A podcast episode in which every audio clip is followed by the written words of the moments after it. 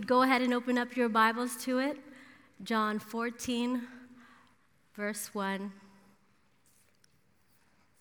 We will also have it on the screen, so, um, or you can use, of course, your tablets, your phone, whatever.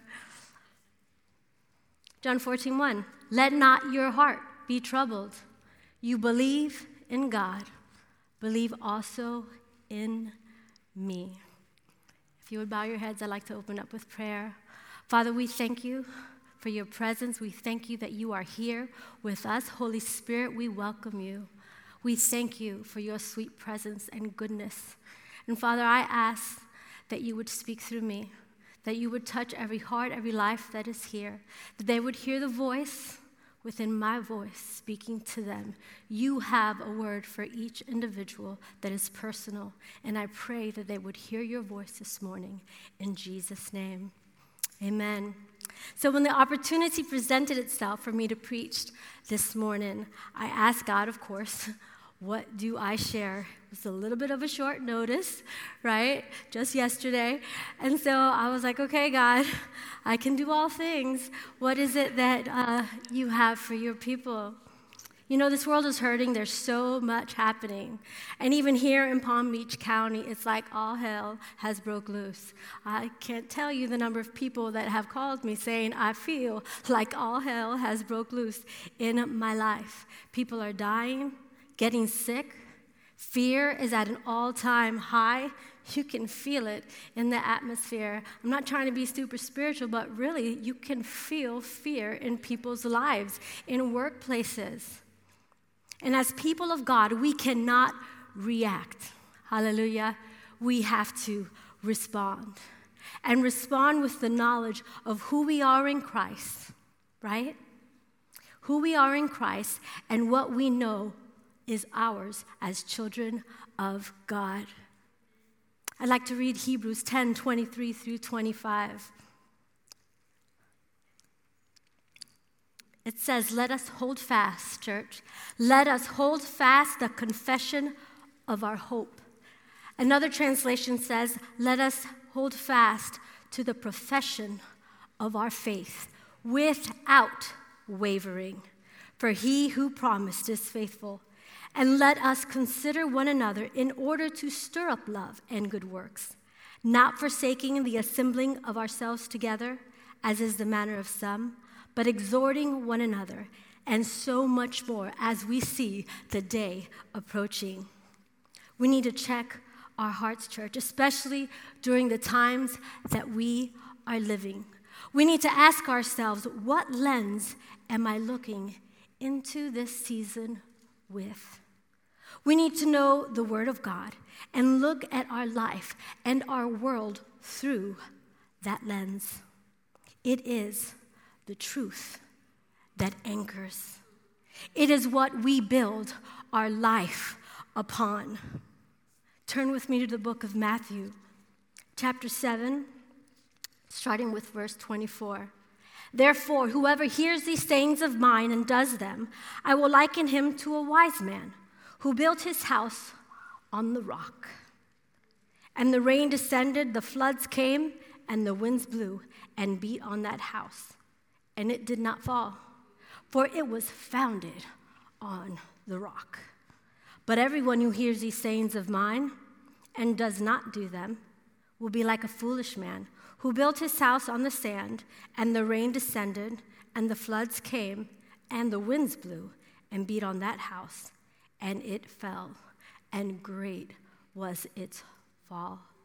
I want you to imagine two houses looking the same on the outside, yet having two different results when the wind came, when the floods came, when the rain descended. Our house needs to be on the rock. The rock, God's truth. It's steady, it's stable, it's consistent. Amen. Sand, the world's principles, its system, shifting constantly, changing. We have to get out of the sandbox. We must detox from this world, from its system, from its way of thinking, from its way of seeing things. We can't view the world like the world does. We need to have a lens that sees things through the eyes of our spirit. We've got to get the bad stuff out and put the good stuff in the good stuff, the Word of God. Just getting the bad stuff out is not enough. We'll end up worse. We got to get the good stuff in. We got to get truth deep inside of our heart, out of our head, and into our heart. But we start here, right? We speak it, and then God begins to flood our heart with it. What does the Word of God say about my situation, about my life, about what I'm facing? Let it be on your lips. Your heart will follow. Begin to speak it. Let it be your meditation. Let it be your comfort. Let it be your peace. You know, it's real easy to get our praise on when everything's going great. We're like, our oh, praise is a weapon, right? All, all is well. And then something happens, crisis comes, but guess what? Our praise is still a weapon, right? That God has given us to do battle against the enemy. We live in a fallen world. Bad things happen to good people. It rains on the just and the unjust alike. But we have a Father in heaven that loves us, that is for us. Amen. We all want to soar like an eagle, right? I know I do. But we got to get the sand out that's holding us back, that's trying to keep us bound by fear and worry. It is not the will of God. You want to enter a new season, then you've got to exit the old. Your old way of thinking, your old way of, of, of doing things. There is a new way. If you've come to know Christ, there is a new way of thinking, there is a new way of doing things. Again, what lens are you viewing your life and the world around you? See, many times when there is a crisis, we revert to our old ways of thinking, our old ways of doing things, and we don't even realize it. My opening verse today was John 14, 1, where Jesus tells his disciples, Do not let your heart be troubled. You believe in God, believe also in me. It's important to understand that in that chapter before this, chapter 13, he, Jesus, was telling his disciples about his crucifixion, that he had to go, and where he was going, they could not come. John 13, verse 36, Simon Peter speaks up Lord, where are you going? Jesus answered him, Where I am going, you cannot follow me now, but you shall follow me afterward. These disciples had been walking with him for years, and now he's telling them that he has to go. Confusion set in. And wait a minute, Jesus, you can't go. You have the words of life. They didn't understand what was happening in those moments, but Jesus had a plan. But the disciples at that time were confused, they were scared, like many of us. They had so many questions. We don't know who or what to believe anymore. Hmm? I've often told people that when you have a lot of unanswered questions, a lot of what ifs, and these thoughts that so often come in the middle of hardship, especially, it's time to leave them, to leave them at the foot of the cross and focus on what you know to be true in the Word of God. That's where we set our mind on. That's where we choose to meditate on truth. The disciples were scared, and Jesus basically says to them, Trust me. You can trust me. Do not let your hearts be troubled. Do not let your hearts be troubled. Why would Jesus say that? unless it was possible. That in the midst of a crisis, that in the midst of a hard season, you can not let your heart be troubled. You can put your hope and your trust in Jesus. You can allow the Spirit of God to rise up inside of you and begin to speak His word, and your heart will follow. Three things this morning to anchor your emotions. because we got to reel those babies in, right? Depending on what we're going through, we got to we got to reel them in and we got to renew our mind and remember what the word of God says. Number 1, put on your spirit lens. We must change our perspective on life and how we see it in the natural. We need to see through the eyes of the Spirit. And I know I got a lot of ladies here that were at our Lilas summer nights. And on our Lilas summer nights, we talked about the fact that we are a three part being. We are spirit, we are soul, and we are body, but we are spirit. And in those times, we have to allow the spirit, right, to, to take control. It's looking really bad out there. But praise be unto God who always causes me to triumph through Christ Jesus. I can't tell you how many times I said that this week, right? But, right, keeping our faith on the right side of our butt. My husband actually has a message titled that, but it's so true, right? You're not going to deny the facts, right? But you know what the Word of God says. So you begin to speak it, right? We got to speak to our mountains. Someone else's experience does not have to be your experience. Someone else's story does not have to be your story. I feel like God is just telling us don't look to the left or to the right. There's all kind of stuff happening in this world, but we need to keep our eyes on Him. We need to not get distracted. And we need to not say, okay, that might have happened to them, but that is not to be my story. As for me and my house, right? And we get, begin to speak and speak life to our situation. One speaker I listened to says, we can't be falling apart like a $2 suitcase, right? At what we hear, at what we see. No, no, no. We have our moment, right? We have our moment, but we get back up. For me to live is Christ to die is gain. We can't let the thought of death and sickness paralyze us with fear. When we, we must see life through eternity. This momentary affliction cannot be compared to the glory that awaits us. Amen.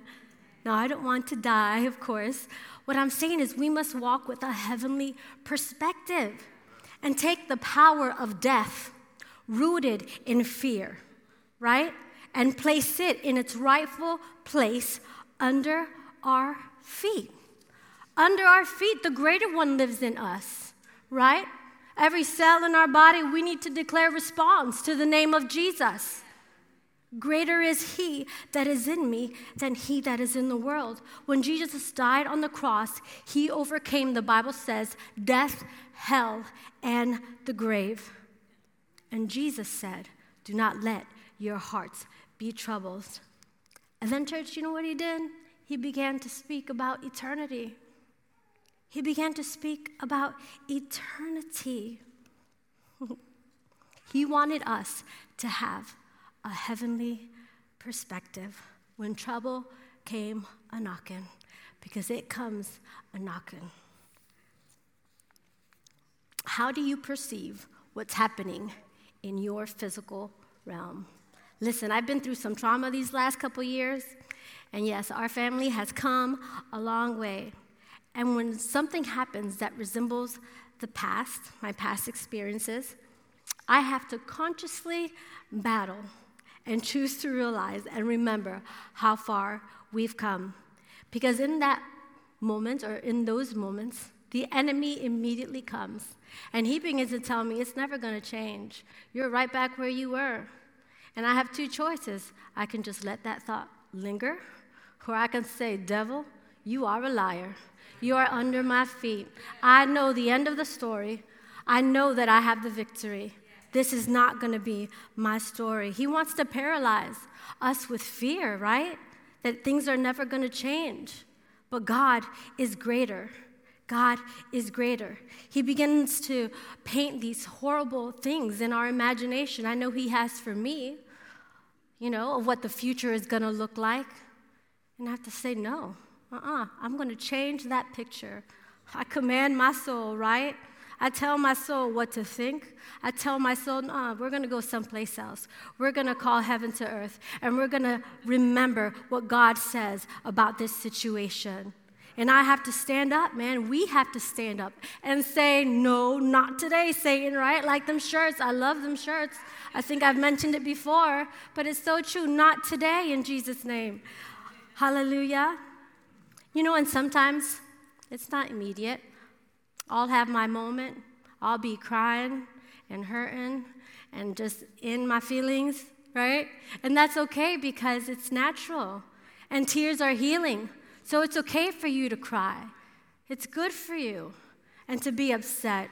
How are you going to rejoice, right, immediately when you get bad news? I mean, you got to be. I haven't been able to do it, you know? But, but God, right? And so I pick myself up, I shake myself, and I remind myself the Spirit of God will quicken you. And you'll be like, okay, wait a minute. this is not my story. I know what Jesus says. That's why we got to have the word, right? In us. Church, we can't stay there. We have to shake ourselves. We have to tell ourselves, I am not hopeless. I am not helpless. Boy, this world makes you feel like you are helpless at the crazy that is happening. But you are not helpless. You have the Spirit of the living God living on the inside of you, and you have to tap into that and begin to walk out your faith. Huh? Do not let your heart be troubled. Number two, to anchor your emotions, take thoughts captive. We must choose to be spiritually minded. Be intentional. Choose thoughts of peace. Speak the word of God, and your heart will follow. This week, my eldest son had to have emergency surgery for his um, appendix. He had appendicitis. And Af was offered the amazing experience many of us have had uh, to practice what I'm preaching today. When you call the hospitals and try to get an update and just try to get a nurse on the phone, and you can't find someone to just give you some answers. And in those few hours without getting answers, you know, your heart can get a little bit mm, anxious, maybe, you know, like what is happening? Is my son fine? All these things. And I just had to say, you know what? I know God has a good plan for my son, a plan to give him a hope and a future, an expected end. Devil, you're a liar. All is well. All is well. And I began to speak that. And you know what? I decided I was not going to let my heart be troubled. And I chose to rest. Doesn't mean I stopped calling, right? but I let my heart rest. You know, I wasn't all frantic on the phone. You know, I'm just like, okay, I still want answers, but I know that God had him and that he wasn't alone, and that brought such peace. Jesus said, In this world we will have trouble, we will have tribulation, but rejoice because he has overcome the world, right? And this was right before his crucifixion that he said that. And we rejoice because we know the fight is fixed. We rejoice in the midst of trouble because we win no matter what. Listen, even those who have gone before us, they have won. They, they have won. They're in heaven with Jesus. They probably wouldn't want to come back if they could exchange heaven for all that we're walking through right now? I think not, you know. They're definitely in a better place. Listen to what Second Corinthians says. Second Corinthians 4, verses 17 and 18. For this light, momentary affliction is preparing for us an eternal weight of glory beyond all comparison no matter what you've walked through, no matter what you've been through, this momentary affliction, whatever you're going through today, is preparing for us an eternal weight of glory beyond all comparison. Verse 18 As we look not to the things that are seen, but to the things that are unseen, for the things that are seen are transient, they are temporary, they change, but the things that are unseen are eternal. There is a glory that awaits us beyond all comparison. It can't even be compared to what we have experienced here on earth. I tell you what, that's good news. That's good news, church. Point number three stay focused. Very important. Stay focused. There's all kind of distractions out there right now, and we must stay focused. Finish your race. Stop looking to the left and to the right at somebody else's race. You run yours. You do what God has called you to do, right? One of my favorite portions of scripture, I actually received a notification of recently on Facebook. I had shared it on a post to my son Caleb when he started college five years ago. It's 1 Corinthians 9 24. Do you not know that in a race, all the runners run? their very best to win, but only one receives the prize. Run your race in such a way that you may seize the prize and make it yours. Now, every athlete who goes into training and competes in the games is disciplined and exercises self control in all things. They do it to win a crown that withers, but we do it to receive an imperishable crown that cannot wither. Therefore, I do not run with a, I, I do not run with a definite goal. I do not flail around like one beating the air, just shadow boxing. But like a boxer, I strictly discipline my body.